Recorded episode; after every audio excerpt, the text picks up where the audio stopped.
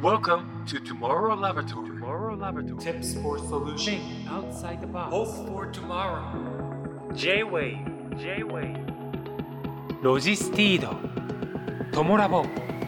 Let's get started J-WAVE ロジスティードトゥモローラボラトリー略してトモラボチーフの井桁弘恵です毎週一つのイシューを決めてさまざまな角度から見立てる研究所という名のラジオトモラボこのポッドキャストを聞いた後皆さんそれぞれ自分にしっくりくるヒントや考える選択肢が増えることを願っていますロジスティード。トモラボ。This program is brought to you by ロジスティード。今回は2023年11月11日にラジオでオンエアした亀田誠二さんをお迎えして研究したイシュー、ベースのディレクターズカット版です。時勢などの表現はオンエア当時のままお届けしますのでご了承ください。亀田誠二です。よろしくお願いします。亀田誠二アメリカ・ニューヨーク出身の音楽プロデューサーベーシストさらに J-WAVE の日曜夜9時 The Experience のナビゲーターこれまでに椎名林檎スピッツグレイジュジュアイナ・ジ・エンドファンタスティックス from EXILE トライブをはじめ数多くのアーティストのプロデュースアレンジを手掛け2004年には東京事変を結成した。2019年より開催している3世代がジャンルを超えて音楽体験ができるフリーイベント日比谷音楽祭の実行委員長。さらに今年2023年に開設100周年を迎えた日比谷野音の記念事業の実行委員長にも就任。さまざまな形で音楽の素晴らしさを伝えている。よろしくお願いします、えーカメラさんはトモラボ4回目の出演ということなんですが、は私は初めまして。初めましてです。はい。はい、よろしくお願いします。ただ共通点がありましてね、うん大学がそ一緒なんですよう、先輩です。後輩ですすんごく先輩です。親 親子みみたいな。いやでも先ほどは年齢伺ったんですけど、見えないありがとうございます。ちょっとおいくつですっけ？僕、はいえー、59です今。来見え年ない赤いちゃんちゃんこ。うん、私の父と同じぐらいほら来た。もうね、この頃もこれ慣れてますから、もあうどこでもこれこの現象が起きてるんで。本当ですか、はいい、やでも本当に40代だぐらいだと思ってましたありがとうございます。気分いいです。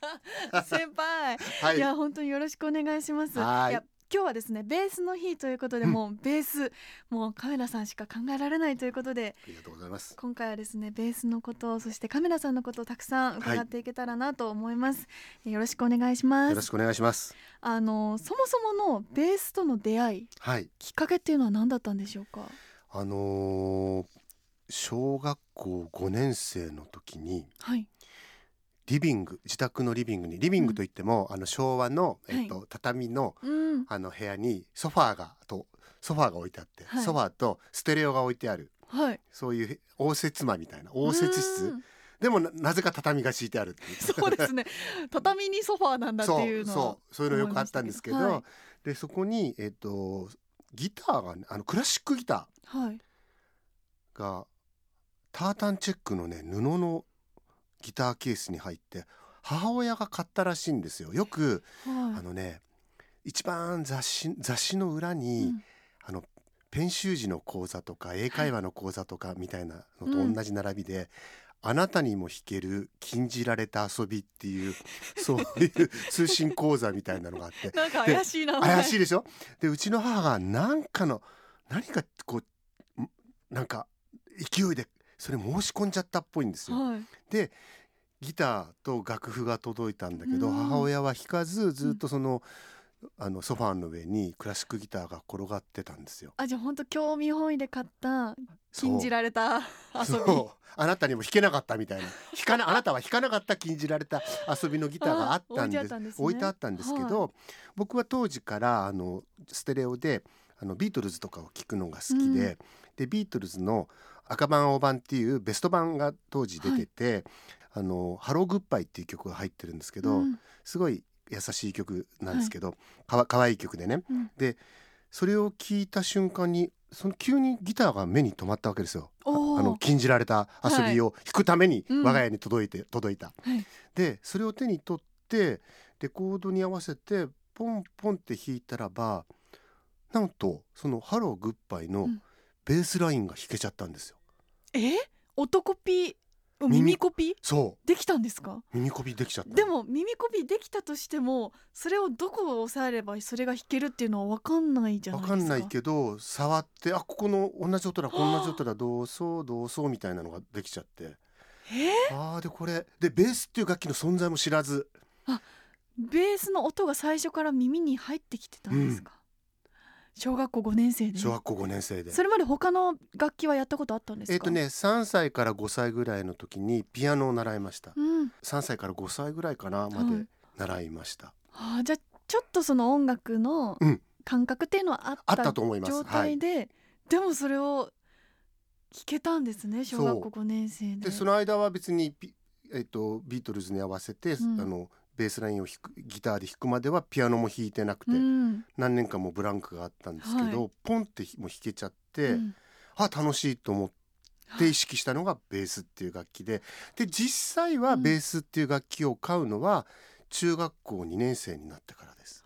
あの両親すごくあの教育熱心ではい。クラシックギターも習わせに行かせてくれました。そのギターの先生が今でも覚えてるんですけど初めはその課題曲与えられはて1週間どれだけ練習してきうん。て上達するかっていうのをやるんだけど、最後の10分ははい。自由演技みたいなのをさせてくれてギターの自由演技？先生がギターのボディをなんかみたいなのをこうやってた叩いて。はい。でこれに合わせて好きに弾いていいよって言ってもうただジャカジャカジャカジャカってやったりとか、でもそこで合奏する楽しみみたいなものをなんとなく感じた、セッションする。そう。はあ。それは小学校5年生の時そこからもうちょっとずつハマっていく入り口だったんですそうね、なんできっかけがやっぱり大事なんだなって今でも思いますね。で中学校2年生の時にやっぱりどうしてもこうバンドうん。がやりたくなってでもはい。その時にはもうベースっていう楽器の存在も分かっしてていててはい。で親にうん。あの頼んで、えっと、ベースギター買いたいからって言ってへえなんでそこはベースだったんですか？やっぱベースのラインメロディーラインがそう覚好きで。えその時の感触を覚えていて、うん。もうベースを買いました。へえ。でその時あもう中学校からもうバンドを組んでたってことですか？中2のその時はい。僕が、えっと、ベース。ベースを買った日からバンドをも、バンドメイトを集めてはい、で卒業式の後に、うん。翌日かに、えっと、それまであのいわゆる軽音楽部とかまだないが、うん。普通の公立の中学校ですから、はい。で僕生徒会とかもやってたんであ。僕が自分からネゴシエーションしてはい。卒業式終わってからね受験勉強中はやりませんからと、卒業式終わったらば、コンサートを体育館で30分やらせてくれって言ってなんかそういうネゴシエーション。今今やってることとほとんど同じなんですけどなんか。すごい大人でもそこまで考えた上で、うん。じゃあ卒業式までは我慢してっていうで卒業式終わったらば、はい。コンサートやらせてくださいって言って、うん。もうなんかディープパープルあればオフコースもあれば、うん。え愛しのエリーもやったりとか、何でもややっちゃうバンドで、はい。えっ、とバンドを組んでデデビューというかその初ライブ、初ライブ、うん、15の時。うわー。えそれは4人でやったんですか？ななんドラムベースギターピアノはもうピアノの弾ける女の子。あ。わわけも分からずやらされてるみたいな感じ。合唱コンとかでそうそうそう。そううんうん。ピアノひ森さんピアノ弾いてみたいな森さんなんだっけど、はい。ピアノ弾いてっつってピ 弾いてもらって。あで5人。でボーカル？そうボーカル、うん、うわその初ライブはどうだったんですか？初ライブやり遂げた感じがあった。もうね音も残ってないし、うん。はい。もう散々なものだったとは思うんだけど、なんかやっぱり大事ですねああいうなんか自分がいけるっていう思ったし、思えた瞬間っていうか、へえ。ちょっと手応えもあったり手応えもあって本当。うわじゃあそこが初なんですね、でもそこからじゃあ高校になってそのベースはまた続けていったんベースははい弾いて続けて練習してました。軽音楽部があったんですか？軽音楽部はなくてなくて。音楽室を使わせてほしいって。僕ね本当にねネゴシ交渉するのすごい好きなんですよ。えすごいですね。大人と。いやはい本当にね今やってるプロデュース業と同じことな感じなんですけどそういう話をしに行ってそれがはい。こう、うまくいくようにこう調整するのがすごい好きで変な子供でしょ？いやいやいやでも世渡り上手というかコミュニケーションかな。ですかね、うん、相手あなるほど。えっ、と音がうるさくて嫌がってるんだろうかなとかうんなんか不良になるから嫌が,、うん。嫌がってるのかなみたいなことをこう嗅ぎ取ってでなんかより良い方向に進めるみたいな。本当にプロデューサーみたいなことをやってて。すごい。ちゃんと問題があってそれをどう解決させるかどう提案するかみたいな。えー。で高校の時もい。高校の時はでもねいっぱいやってた。あの学外のうん。仲間とも、学外の仲間ってどうやって出会うんですか、えっとね、学園祭とかでこう来るわけ。ああと友達の彼女がバンドやってるとか言ったらその 友達の彼女の学あ校とうん。でのメンバーと一緒に組んだりとか。あじゃあもう結構のめり込んでいのめり込んでました。はい。あー。そこはもうずっともうベース一本だったんですか？他の楽器もやってみようかなとか。えっとねベース一本。うん。でえっと音楽室ってブラスバンドとかあるから、吹奏楽あるからドラムがはあったドラムセットはあったりするわけ。そっか、うん。はいなんで、うん。本当にちょうどいい場所ででうん。放課後何曜日の何時からだけ1時間はいいみたいなはい、使わせ方してもらって、うん。でも高校生ぐらいになるともう外貸しいわゆる街のレンタルスタジオみたいなはい。のでも始めたりするんですけどね、あうん。でも思い出した。中学の時は、はい。えっと商店街の化粧品屋の、えー、2階で、はいえっとバンドの練習してた。化粧品屋ですか？化粧品屋がその商店街でこうもはい。商店街をまとめてるような、なるほど。その主なわけ、うん、なので文句そこで力を持ったそう方力を持った方なんでそこで大きい音が出ても結構文句来ないみたいなことが分かって、そこもちゃんとあの把握した上でおお願いしたんですか？何やってきてんだろう何やってきてんだろう。大人からしたらなんかあの子頭いいなって感じでしょうね、うん。でも高校ものめり込んでその時の高校の時の夢って何だったんですか、もうプロになるあ。プロミュージシャンになろうって。僕ね中学のその、卒業のあのアルバムにうん。10年後に武道館で会おうぜって寄せ書き書いてるんですよ。かっこいい。で何の根拠もないんですよ。はいその卒業ライブもまだいややる前じゃん。あのああいう寄せ書きとか書初ライブ。する前ですもんね。でも何の根拠もないけど、うん。自分はもうミュージシャンになるんだってなんか決めてました。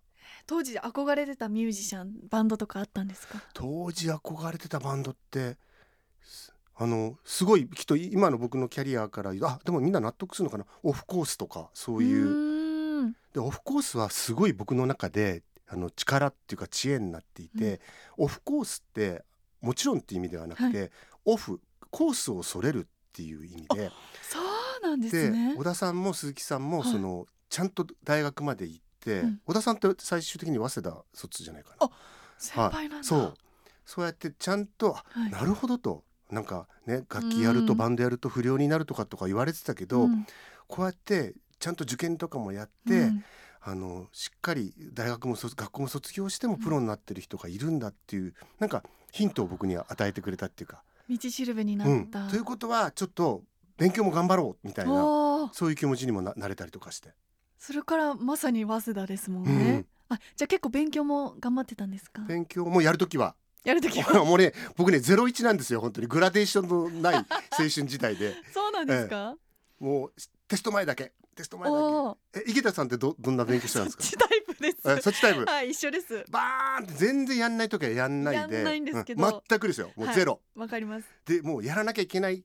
でもこれだけやらなやらないとあのダメだっていうのはわか量は分量は分かっててわかります。逆算して、うん。で終わったら忘れちゃうみたいな、うんうん全くゼロ。いや本当ににそんな感じでした、えー、で早稲田にでも合格されたわけですよね、じゃあ高校からもうそっからミュージシャンっていう道はじゃあ考えてなかったんですね。いやところがはい。高校の時にやっぱりもう周りにうん。自分のその先輩とか、うん。そのよそのあのよその学校のの子たちとかもこと一緒にもバンドやったりとかあとはい。コンテストとかも高校時代から出始めるわけですよ、はいはいい。わゆるオーディションとかみたいなものにも。でたくさんの仲間がプロになってったりとかもう自分の周りでいっぱいいてでこれは早くプロになりたいと。う。ん。である日家族のいる食卓ではい。父に向かって「あのお父さん」って僕人の心を音楽で動かしたいんだ、うん。そういう人間になりたいって言って素敵。言ったんです。はい。でなので大学に行かずに、うん。とにかくそのプロのミュージシャンとしてあのベーシストとして、えーあのべプロのミュージシャンとして活動したいからうん。あの大学には行かずうん。とにかく修行をしたいっていうふうに言ったらば、全くね本当に温厚な父親で今までもこ声を荒げたこともないようなうん。父だったんですけどその時だけポンってボーンってこうテーブルを叩いて、はい。で政治をミュージシャンになるためにここまで育ててきたんじゃない人の心を動かすという前に、うん。日本の政治や経済を動かしてみろって言われた。そういう人間になれって言われた。おおガーンみたいな、それは結構ズドーンときますね。いやー178でしょ、うん。めっちゃ重いっすよ。そうですね。夢崩れ去るかと思ったんだけどでもはい。たしあの確かに今自分がやろうとしてるね、うん。あの修行修行って言ってもどんな修行をするのかも分かってないし、はい。周りの仲間がプロになってるっていうだけで、うん。あでもとにかくまたじゃあ大学だけはしっかり行こうと思ってでで勉強受験勉強はしっかりして大学までは行った。でも両親にその時に、あの人の心を動かす前に、えー日本の政治や経済をうん。動かしてみろって言われたの、すごいでもそえれも。その時はじゃあ納得いけたんですね？そう。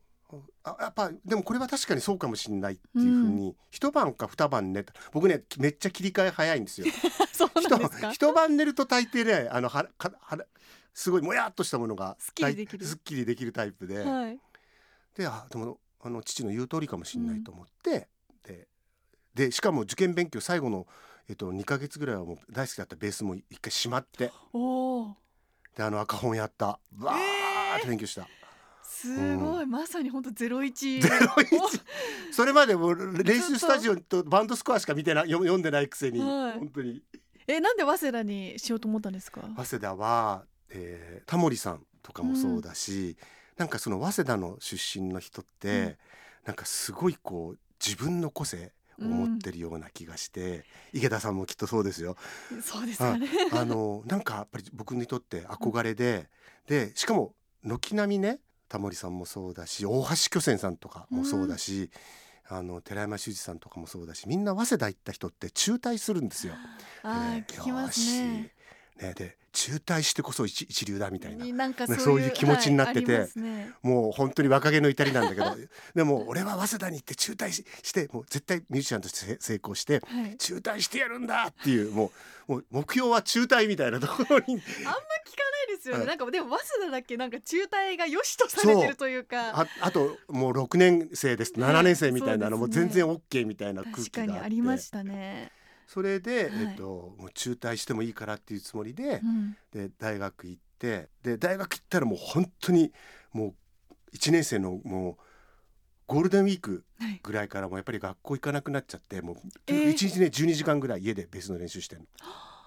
えそれは学校が楽しくないじゃなくてもベースがやりたそうくて、う。ん、自分でなんかベース大学みたいなの じじじ授業を自分で作っちゃってるもんで大学何ですかそれ。ないけど自分でベースもう1限目はベース2限目もベース3限目もベースみたいなでも家でもベースずーっと弾いてて、はい。で学校行かないから当然単位取れず、うん。落第ですよ。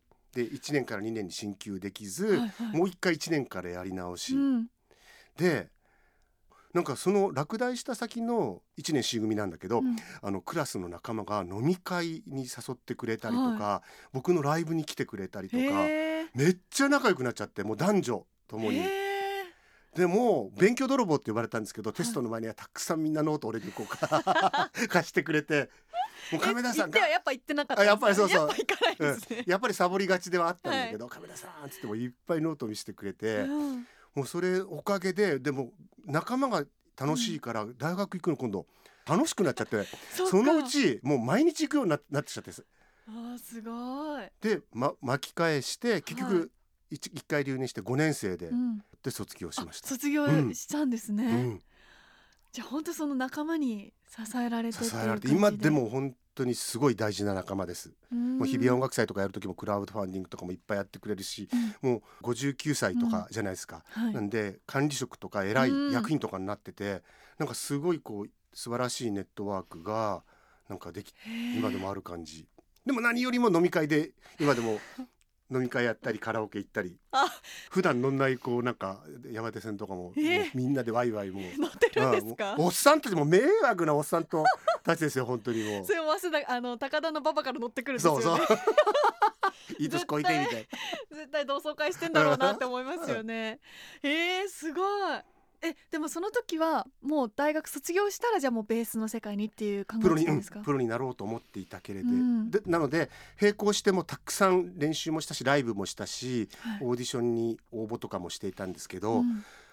なかなかこうやっぱりチャンスが来なくてで実はねあの自分の作ったデモテープだったりが、大抵のオーディションであの合格するんですよ。デモテープっていうのはもうベースだけを弾いあたじゃなくて自分でバンドを組んだりとかはい。あとはデモテープを誰か誰かのデモテ、えっと、ソロのうん。そのシンガーの方の、えっと、デモテープをつ作るのを手伝ってあげたりとか。全部。なんで今今とやってることとほとんど同じなんですけどそね。れのアマチュア版なんですけど、はい。でもデビューしていくのがそのボーカルの人だったりめちゃくちゃイケメンのドラムドラマーだったり。一緒にバンド組んでたはずのそ他のメンバーだう、うん。けプロになったりデビューしてったりっていう。そう僕だけ全然こう相手にされない感じで。はい。でなんかすごいこう悔しい思いと、うん。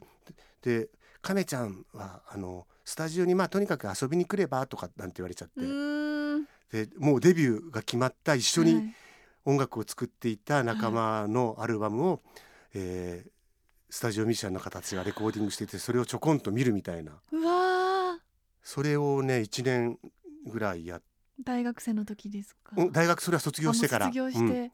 でもそうなると不安ですよね。まだ大学生の時だったら大学生っていう肩書きもその通り。ありますけど、もう卒業しちゃえばもう社会人として、うん。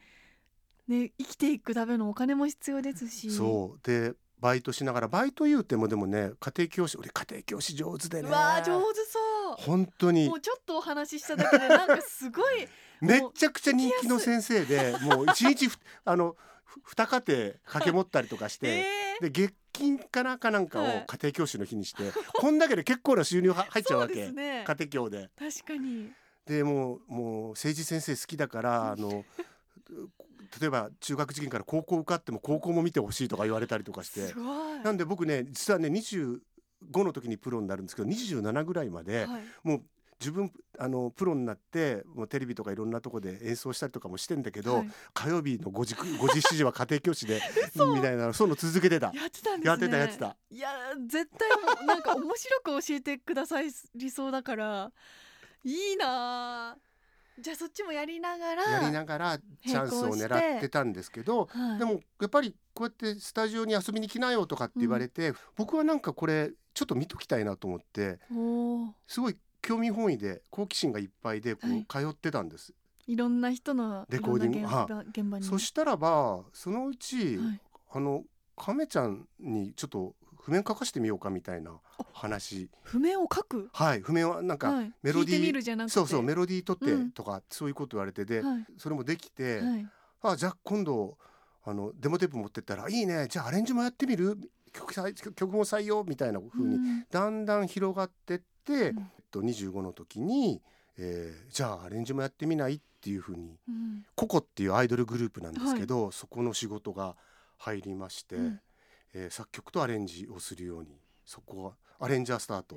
最初はそこなんですね。はい、でちょうど同じ時にやっぱはいり同じキャニオン、ポニーキャニオンの崎谷健次郎さんっていうシンガーソングライターの方がいて、その方が、えっと、アルバムがヒットして、でツアーをやるので、はい。えっと、新しいあのバンドメンバーを募集すると。うんでな崎谷さんっていう方がめちゃくちゃベースに厳しい人であのね2週間に1回ぐらい変わってくんですってベースの人が。呼ばれてはちょっとあいつ違うっつって変わり呼ばれてはあいつ違うっつって変わっていくベースにはすごい厳しいベ他の楽器よりも何よりもベベーースにスに厳しい。でそこの現場に崎谷 さんっていうのははい。ベース募集しててっていうのを、そのバンドのギタリストのバンバスの人がはい。僕のことを覚えててくれてちょうど同じオーディションとかを受けてて彼はプロになってった方なんだけど、うん。で、えー、とその人が僕を呼んで咲谷さんのバンドに入って、うん。そしたらそこからプロベーシストとしての活動がそこからスタートしてるはいんですね、であの2週間で交代していくのが僕の場合は、うん。あのちゃんと6年ぐらい続きました。すごい、うん認められてる。認められた。その最初のステージプロとしての初ステージは、はい。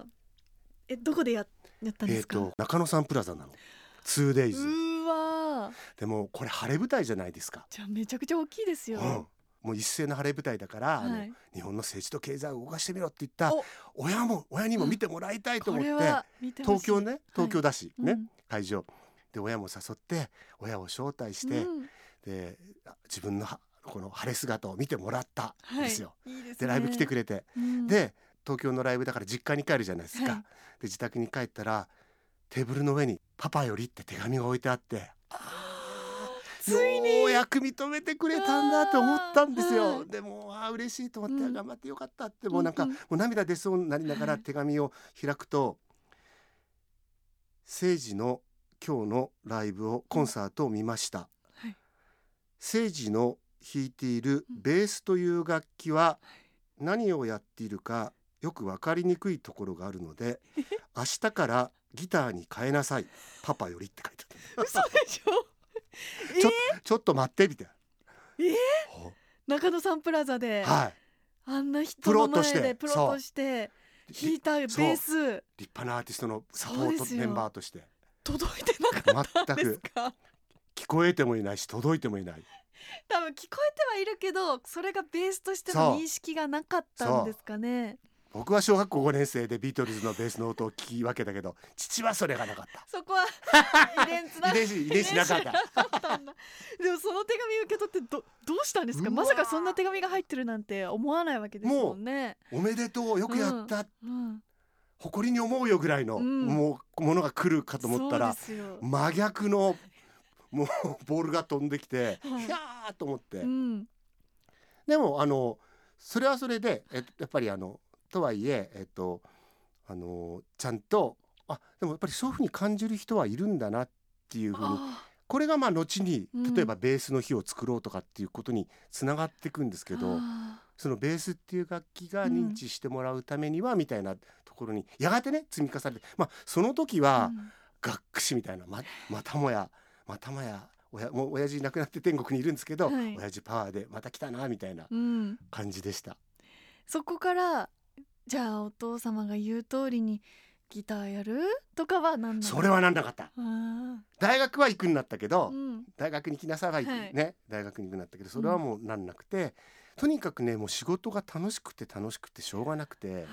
じゃあう。んそこからは結構そのプロとして少しずつ仕事が増えていった感じですか？ちょっとずつです、うん。本当に増えてった感じで。であのやっぱり合奏人と演奏を合わせるのが大好きで、はい。中学校の時の文化祭の次の日にやったライブと、えー東京事変でやるライブもう僕にとってはこう喜びは同じっていうか。ん。あのサイズやなんか場所が違ってるだけではい。軸が違ってるだけで、うん。なんか根っこにあるものはずっと同じ、うん。でとにかくベースを弾いてると楽しいうん。っていうそういう気持ちで、えーここまで来てます。すごい。でも私も本当に今年初めてベースを触ったんですよ。ヒルナンデスっていう番組に今はい。レギュラーで出させていただいてるんですけど、そのヒルナンデスでバンドを作ろううん。っていうことでバンドに参加させてもらって、であのたまたま空いていたんですよ ベースが。ベースのポジションがね。そう、はい。でやってみたらって言われて初めてやってでそれまでバンドの曲を聴くのが好きだったので、楽しくやってたんですけど、こんなにも実際にやると楽しくて、うん。なんかなんかよくわかんないエネルギーあが出てきて、うん。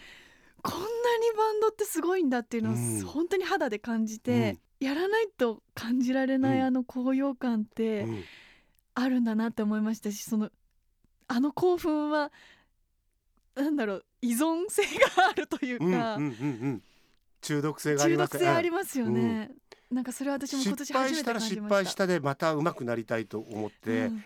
なんかリベンジしたいと思うし、うまくいったらうまくいったら、うん。鼻高々でもっとやりたいと思うしもういいことずくめですよ本当に、うん。自己肯定感が高まるというか。確かに。本当になんで僕はあの皆さんバンドをやることを本当にお勧めします。本当に思いました、うん。なんかこう音とうかん。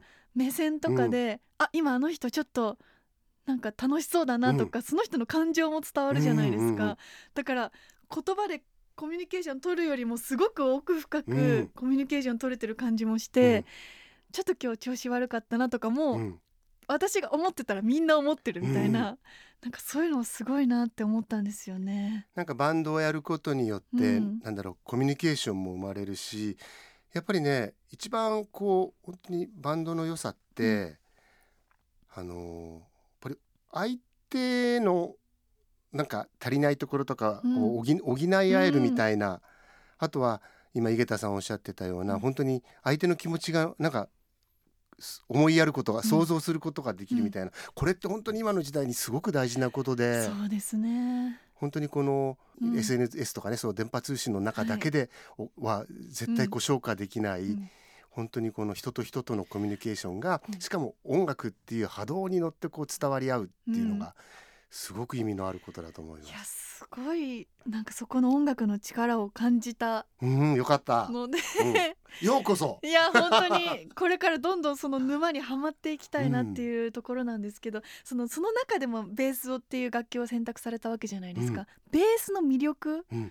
カメラさん的にどこですか、そうですね、うん。やっぱり一番はリズムとメロディーの両方をうんコントロールできるっていうかベースが出すリズムがやっぱり心地よいとバンドのリズムも心地よくなるしあとはえーベースっていうぐらいだからベースがドを弾いて上にミソドになると C のコードになったりとか、うん。そのルートっていうんですけどもベースがやっぱり支える、うん。なんで音程で支える喜びと、あとはリズムで前に進める。なんで縦にも横にもこう、うん。前にもこう人にパワーを上げれることができる喜びかな。確かに。一台での奥行きがすごく広いうん。楽器なんですかね、僕だってよくあのアリーナとかね、はい、まあ、野音みたいな場所でもそうだけど、うん。バスドラのドンっていうのとベースがドーンって当たって、うん。ぴったりの瞬間で音がブーンドーンっていった瞬間にもうね世界制覇したような気持ちになる。生きててよかった俺はこのドーンのために生きてるとかって今でも思いますもん。ええもう本当なんか整うみたいなあ整うそうそう。感じなんですかね。生まれ変わりましたみたいな。一皮むけましたな。なりますよ本当に。そうなんですね。うわ私多分そこまだまだ到達してないんですけど。まあでもとにかくハーモニーとリズムの両方をコントロールしながら、あとやっぱりねバンドのサウンドの中でベはい。ースが抜けるとやっぱりすごい寂しくなんかスカスカになっちゃうんですよね。はあなのでやっぱり。絶対にこうそこに存在してほしいもので、逆にベースが抜けるとスカスカになることによって他の楽器がやボボーカルがものすごくこう際立って聞こえて、うそういう引き算の美学でこう見せ場を作ることもできるそうう。いう良さもあるかも。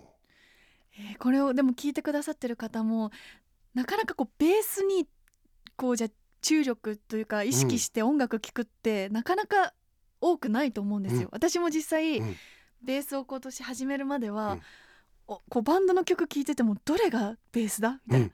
やっぱドラムの音とかは、まあ、こう入ってくるし、まあ、ギターもこれかなっていうのはあるけどベース？ベースってどれってやっぱりこう素人の耳にはなかなか難しいと思うんですけど、カメラさんがこう聞く人に対してベースをどういうふうに楽しめばいいかっていうアドバイスするとしたらどういうところを意識して音楽聴いてたらそのベースの魅力っていうのは伝わるんでしょうか、えっ、とね、うん。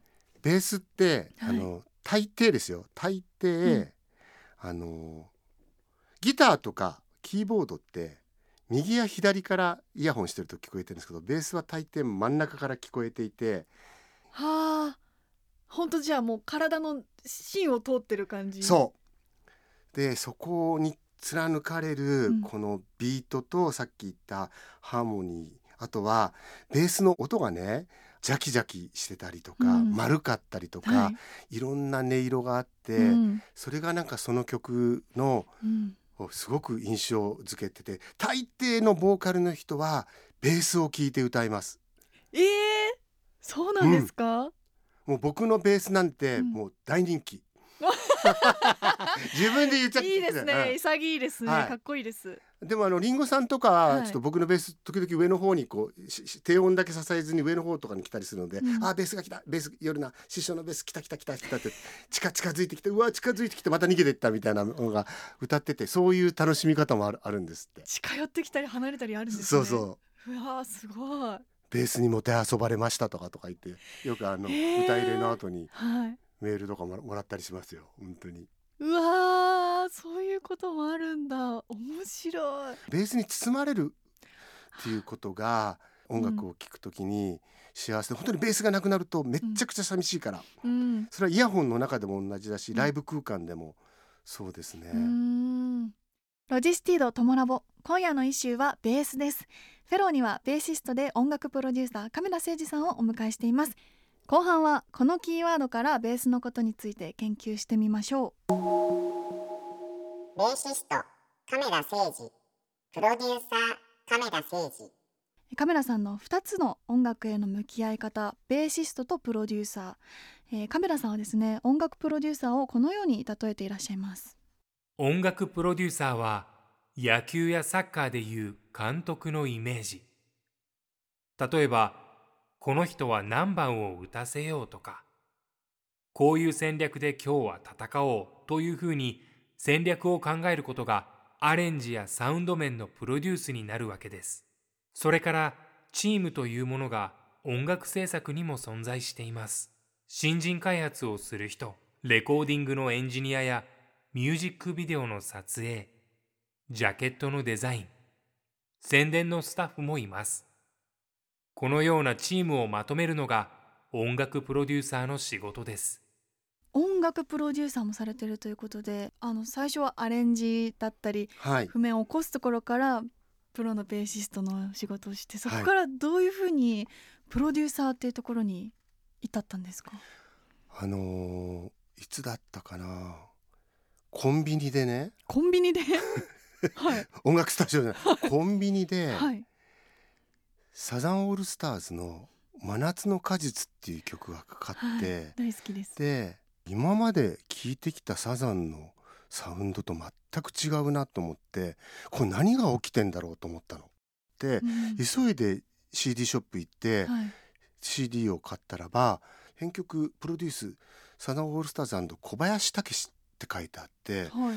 えこの小林さんっていう人が何か魔法をかけた今までと違うその理由は小林さんにあるんじゃない小林さんにあるんじゃないかっていうことであ小林さんはが、えー、とプロ音楽そのプロデュースしてるっていうことに気がつき、プロデュースっていうことをやってみたいなと思って。でプロデュースって一体どういうことをやるんだろうって自分でいろんなその洋楽や邦楽のアルバムを、い。J p o p のアルバムを見ていく中でまあさまざまな関わり方があるんですけど、編曲アレンジ以上のことを絶対やっている。そしてアルバムやその楽曲がその作られる前からもう設計図をこう作っている。えー、そうなんですか、はい。とにかく音楽をこれだけ変えられる魔法を持っている人っそういう人物になりたいと思ってで僕もプロデューサーになりたいと思ったの。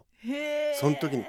なんで僕のはい。プロデューサーになるきっかけは、うん、サザンオールスターズを手掛けた時の小林武史さんの存在なんです。そこの衝撃がスタートだったんですね。いやなんかし音楽プロデューサーのイメージがやっぱ湧かないんですよ。その作詞、うん。作曲アレンジまではなんとなくわかります、どこに関わってるんですか？全部ですね全部に関わっているものを僕は音楽プロデュース僕僕のやり方としては、で僕は全現場現場まで関わります。えー、あの例えばスタッフィングだったりとか、はい。こういう方向性にしようと言った後はあとは現場に任せるタイプのプロデューサーの方もいますし、えっとあと僕は演奏も自分がバンドのメンバーでベースがいない場合は自分で演奏も,、もします。うん。でもあの楽器を弾かないプロデューサーの方もいます。なんで例えばプロデュースを全体をこううん。サウンドの方向性を決める、はい。そっからミュージシャンやアレンジャーとかをさらに決めて作っていくっていう、うん。そういうプロデューサーの方もいます。あー本当にもうあのスポーツの監督みたいな。そうそうそう。でも僕はそのプレイングマネージャーっていうか自分でプレーもするし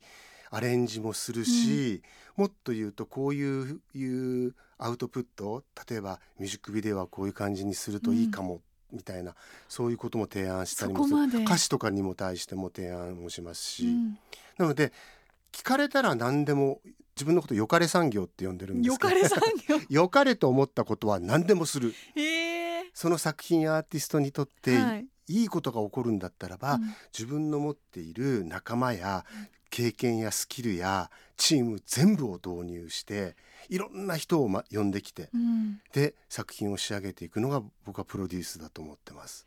100あれば100通りのアーティストプロデュースのやり方があってじゃあカメラさんもその100通りいろんなところでいろんなプロデュースの仕方をされてるってこそうとですか？例えば同じバンドでうまくいったからって言って、スピッツでい一緒にやってるやり方を今度は他のバンドで神はサイコロを振らないでやろうとすると、全然うまくいかないです。へえリンゴさんでうまくいったことを平井堅ちゃんでやろうとしてもうまくいかない。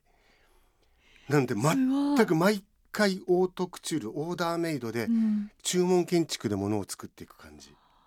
コンサコンサルみたいな感じなんですかね。一曲ごと。本当に曲ごとにアーティストごとに。かそのアーティストさんがご自身で曲作られる場合もあれば、うん別で作詞家さんだったりうんがいらっしゃる場合もある、そういうチームを用意する場合もあるし。え一回でどのくらいの曲を引き受けるんですか？あの同時期に？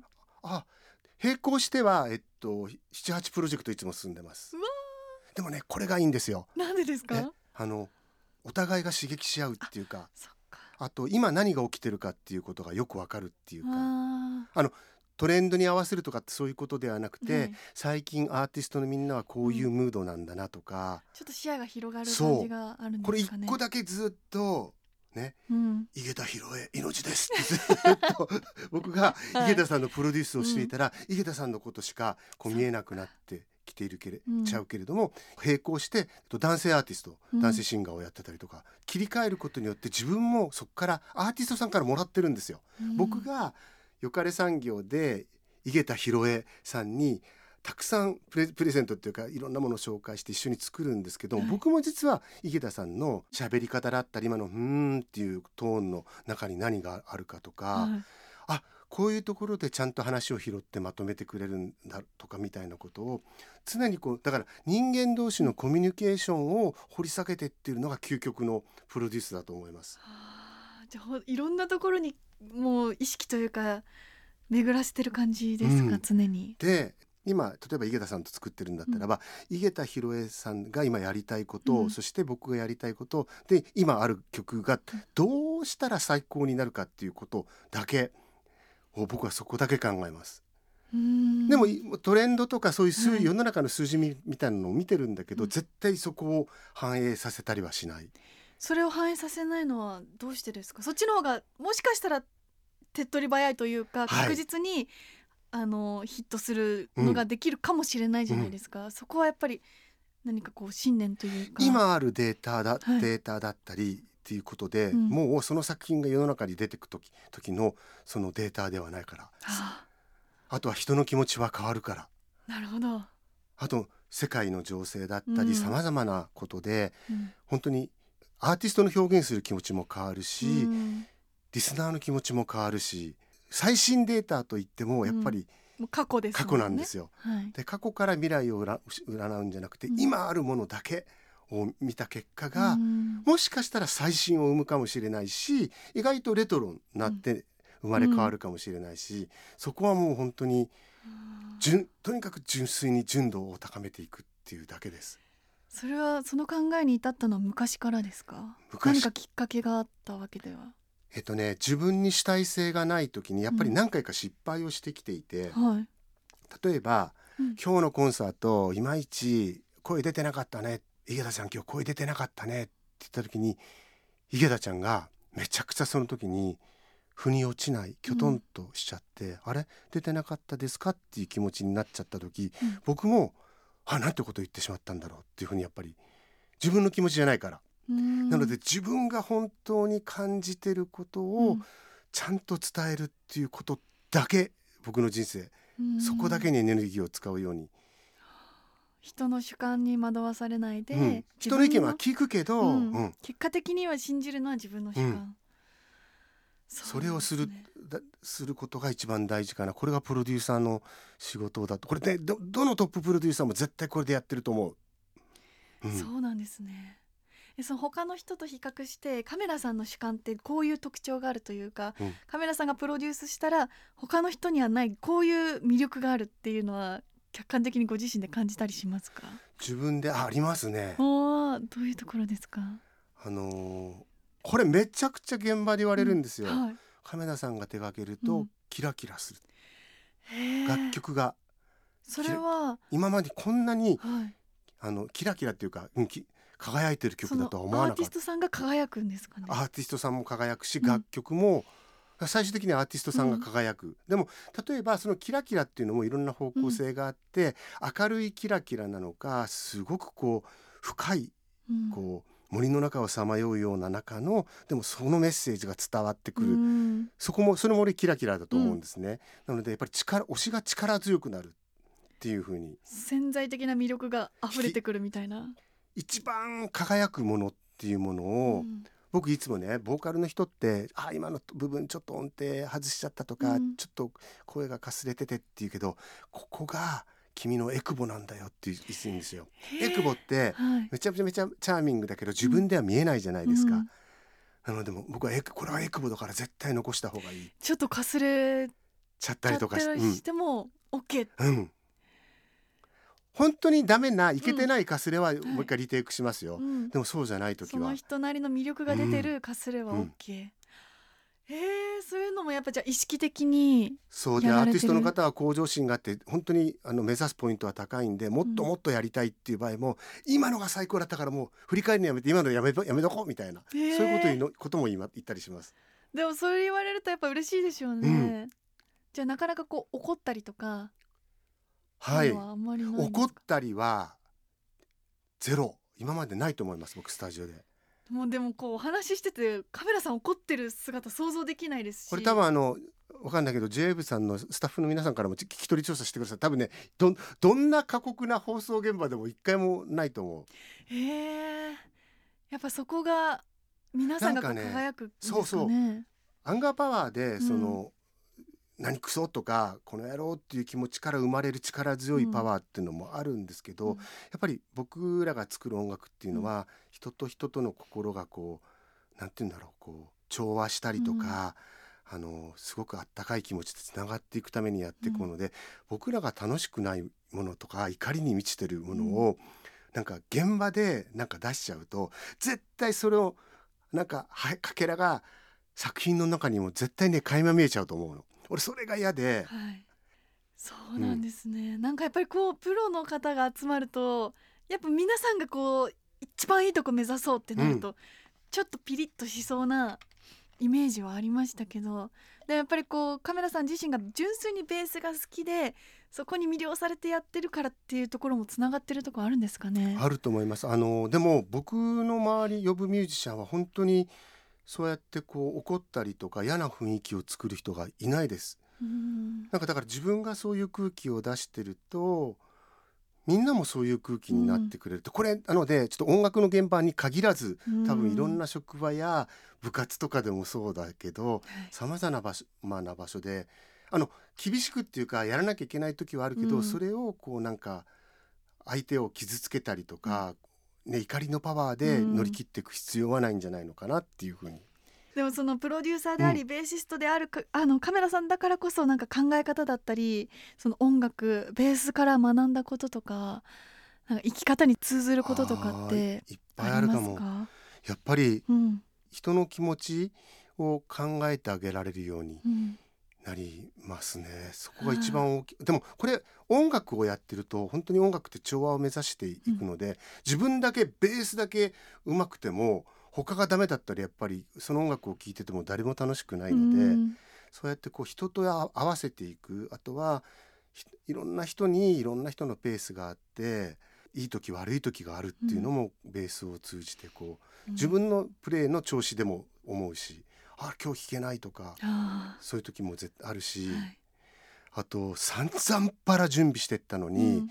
一番大事なところで間違えちゃったりとかあもう本当にそういう悔しい思いはっと何か気づかせてくれる、うんあもう一回もう一回りおさらいしとけばよかったなとかっていう、そういう反省材料にもなるしなんか全部がベースから教えられてる感じがします。そうなんですね、うんでもこの音楽を通じていろんな人とコミュニケーションを取ってるカメラさんだからこそこうプロデューサーとしてうん、温かくいろんな人とコミュニケーション取れるんじゃないかなってすごく感じました、うん、うおん、話ししてだからこのお人柄というか温かさはそのベースが根幹にあるんじゃないかなって思いましたね。そうね。あとはやっぱり一人でだけだとベースって成立しないんですよ。そうなんか一人で練習してしててもうん、なんか悲しくなっちゃうところあるんですよ。そうなんでやっぱりうん。相手と、相手がドラマだったりギターだったりボーカルだったら必ず相手が必要で、っていうことはやっぱり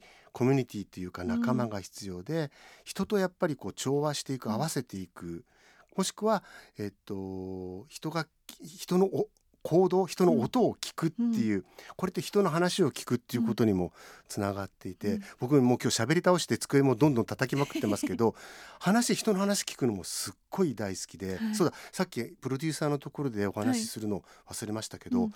僕ねプロデュースするにあたって80%以上の時間はヒアリングに費やしてます。聞く。聞く。もううなずきの亀っていう相性があるぐらい。ええうんうんって言って。はい。それはどうどうしてですか？相手が何を考えてどういうことがやりたいかっていうのを、とにかくあの聞くと、うん。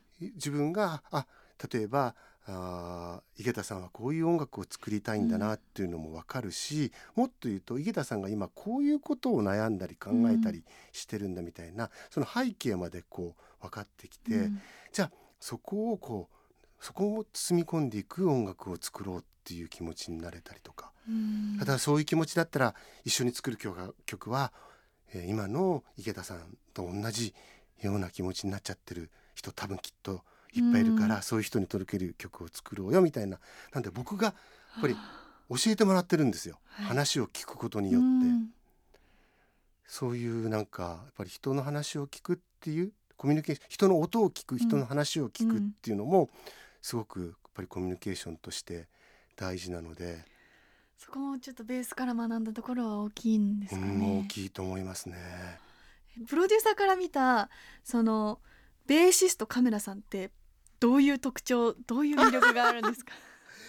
あのーなんだろう思いもよらぬ展開みたいなことってやっぱりサプライズパーティーとかサプライズ演出って嬉しいじゃないですか。はい嬉しいです。それがまあ必ずしもベースでやらなくてもいいんですけれども、通常はやらない普通はやらないっていうことをなんか少しいつも混ぜなんか織り交ぜたいっていうのは気持ちがあります。僕とね椎名林檎さん、はいというか東京事変の中で共通言語があってはい。ないがちっていうねいがち？ありがちの反対。わありがちじゃない。ないがちの僕らしか使わないですから。ないがちっていうのがもう最大のす褒め言葉なわけ。聞いたこと今までないけどすごくいいっていう。ありがちなことっていうのはうん。なんか先輩たちの音楽をこうリスペクトしてそこから生まれてなんかそのそれと同じいいかいいフィーリングで出さればありがちでいいんだけども、はい。ちょっとこれ今まで聞いたことのない感じ。なんでこの曲にこんなフレーズ入ってきちゃうの？みたいな。このないがちないがちは僕は積極的にと取り入れますね。逆もあるんだけど、はい。ものすごくありがちなうん。その典型的なフレーズっていうかビートみたいなものを組み立てて、その曲がルーツはここにあるんだよっていうのを見見せてあげるっていうこともそれもベースの役目としてできると思う。へー。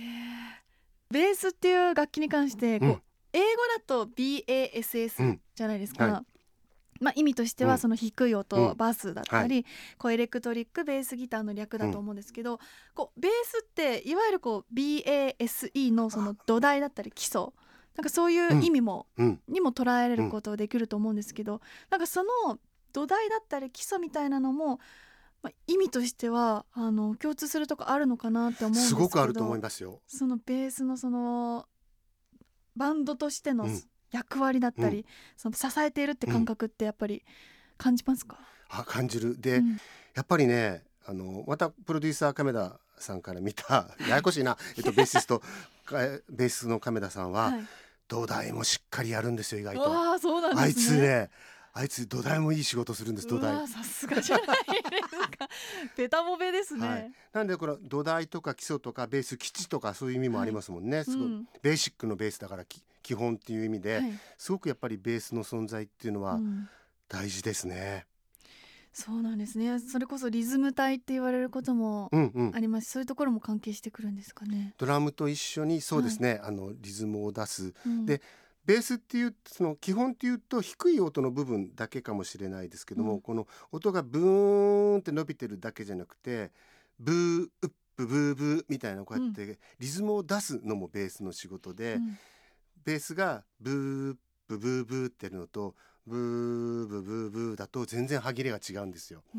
なのでそうやってリズムをどういうなんだろうグルーブリズムを出していくかっていうのも土台としてすごく重要な役割かなっていうふうに。なんか包み込んでる感じしますもんね、うん。そのベースの音が、うん。その中でみんながイエーイってはしゃげるその土台を作ってる感じは確かに、なんかドゥーントゥトゥーンだとちょっとロマンチックにこうだなんか揺れてる気持ち、うん。ちょっとこうねうん。R&B な、なんかちょっとセクシーな気持ちになったんですけども、これがドゥッツッドゥッっていうとこうすごくシャープで歯切れのいいこうなんかそういうき違う世界へこう夜からこう日向へみたいな感じにもいけたりするし、すごくそういった意味でリズムを出す楽器としてベースはすごく大事で僕もリベースを弾く時のトレーニングの80%はリズムのトレーニングです。どどういうのをやられてるんですか？じゃあ池田さんタンカタンタンって？やってスリーフォーブー1234ブー伸ばす。1234ブーうん。ブー切る。ブー切る。ブー切る。ブー。切る。ブー切るブー切るブー切るブップブップブップブップでだんだんだんだん音を短くしていったりっていうのを今みたいに今は池田さんにあのうん。マシンやってもらいましたけど、はい。これをメトロノームとかドラムマシンに合わせてこれをもう各店舗いろんな店舗でやったりみたいな。今も。今もやります。調子が悪くやっぱりねプロデュース業をやっててバンドプロデュースとかはい。が長いこと続くと、うんバンドにはバンドのベーシストがいるので僕はベース弾かないので、うん。ちょっとベース弾かない時間がこう増えてくるんですよ、うん。そうするとやっぱりねすぐガタガタになるのプレーが。そのリズム感覚がずれてくるんです。これリズム感覚はね大丈夫なんだけどもうん。フィジカルの方が離れていっちゃうの、ななうまく言えないけど魂とここ体がは離れるみたいな。指リズムと指がこう。そうでそれの前兆がよく僕夢見るんですけどベースの練習あまりにもしてないと夢の中であのライブの本番が始まるゆ 夢がこう。ではい「じゃあ亀田さん出番です」って言われて、でドラドラマーが「 one two three four パン」って弾き始めようとする瞬間にベースのネックがくにゃって曲がる。あベースがなくなっちゃったよっていう。わかりやすい夢らしい夢ですね。そう。いう夢見れば今でも。ええ。これねもうな何十年もこの夢見んの。なんで2週間ぐらいも弾かない時があったらやばい。なんで海外旅行とか僕持ってきますベースその仕事じゃなくても。そう。でうんホテルでにちょっと1時間だけ家族いてもちょっと弾かしてっつって弾いたりとか。そうなんですね、うわカメラさんもそん基礎トレーニングというか。ああやりますやります頑張ろう私も。いや私もちょっと本当にあの今年ベースに出会って、うん。本当にバンドを聴くだけだと思ってたところに初めてやってみて、うんうん。あ楽しいそっちも楽しいんだやってみたいっていうところにつながって、うん。なんか今までこの業界入ってその音楽をやるっていうことは考えてなかったんですけど、うん。ひょんなところからあれもしかしたらちょっとや,、うん。やりたいかもやってみたいかもっていうところにつながって今日カメラさんにお話聞けたのでこれは何かのご縁だと思いますし、なんかもっともっと力入れてというか楽しんでややりたいなってすごい思いま楽した。しんでやってると、うん。今バンド楽しんでやったりとはいかすると、今度は違う楽しい仲間が違う分野で今度現れたりとかうん。したりもするから、アートの方から来たりとかあめわかんないけど本当にわかんファッションの方から来たりみたいなこともあるし、とにかく楽しんでややるっていうのがすごく大事で、楽しくやってる、うん。何かをやってるとこ人の周りにはたくさん人が集まってくるので、うん。怒ってやってても誰も集まんないですよ本当に。そうですね、でいつかちょっと私は亀田さんにプロデュースしてもらうのをはい。夢に頑張ります、はい、はい。ありがとうございましたありがとうございましたりがとうございます。ロジスティードトモラボ。This program was brought to you by ロジスティード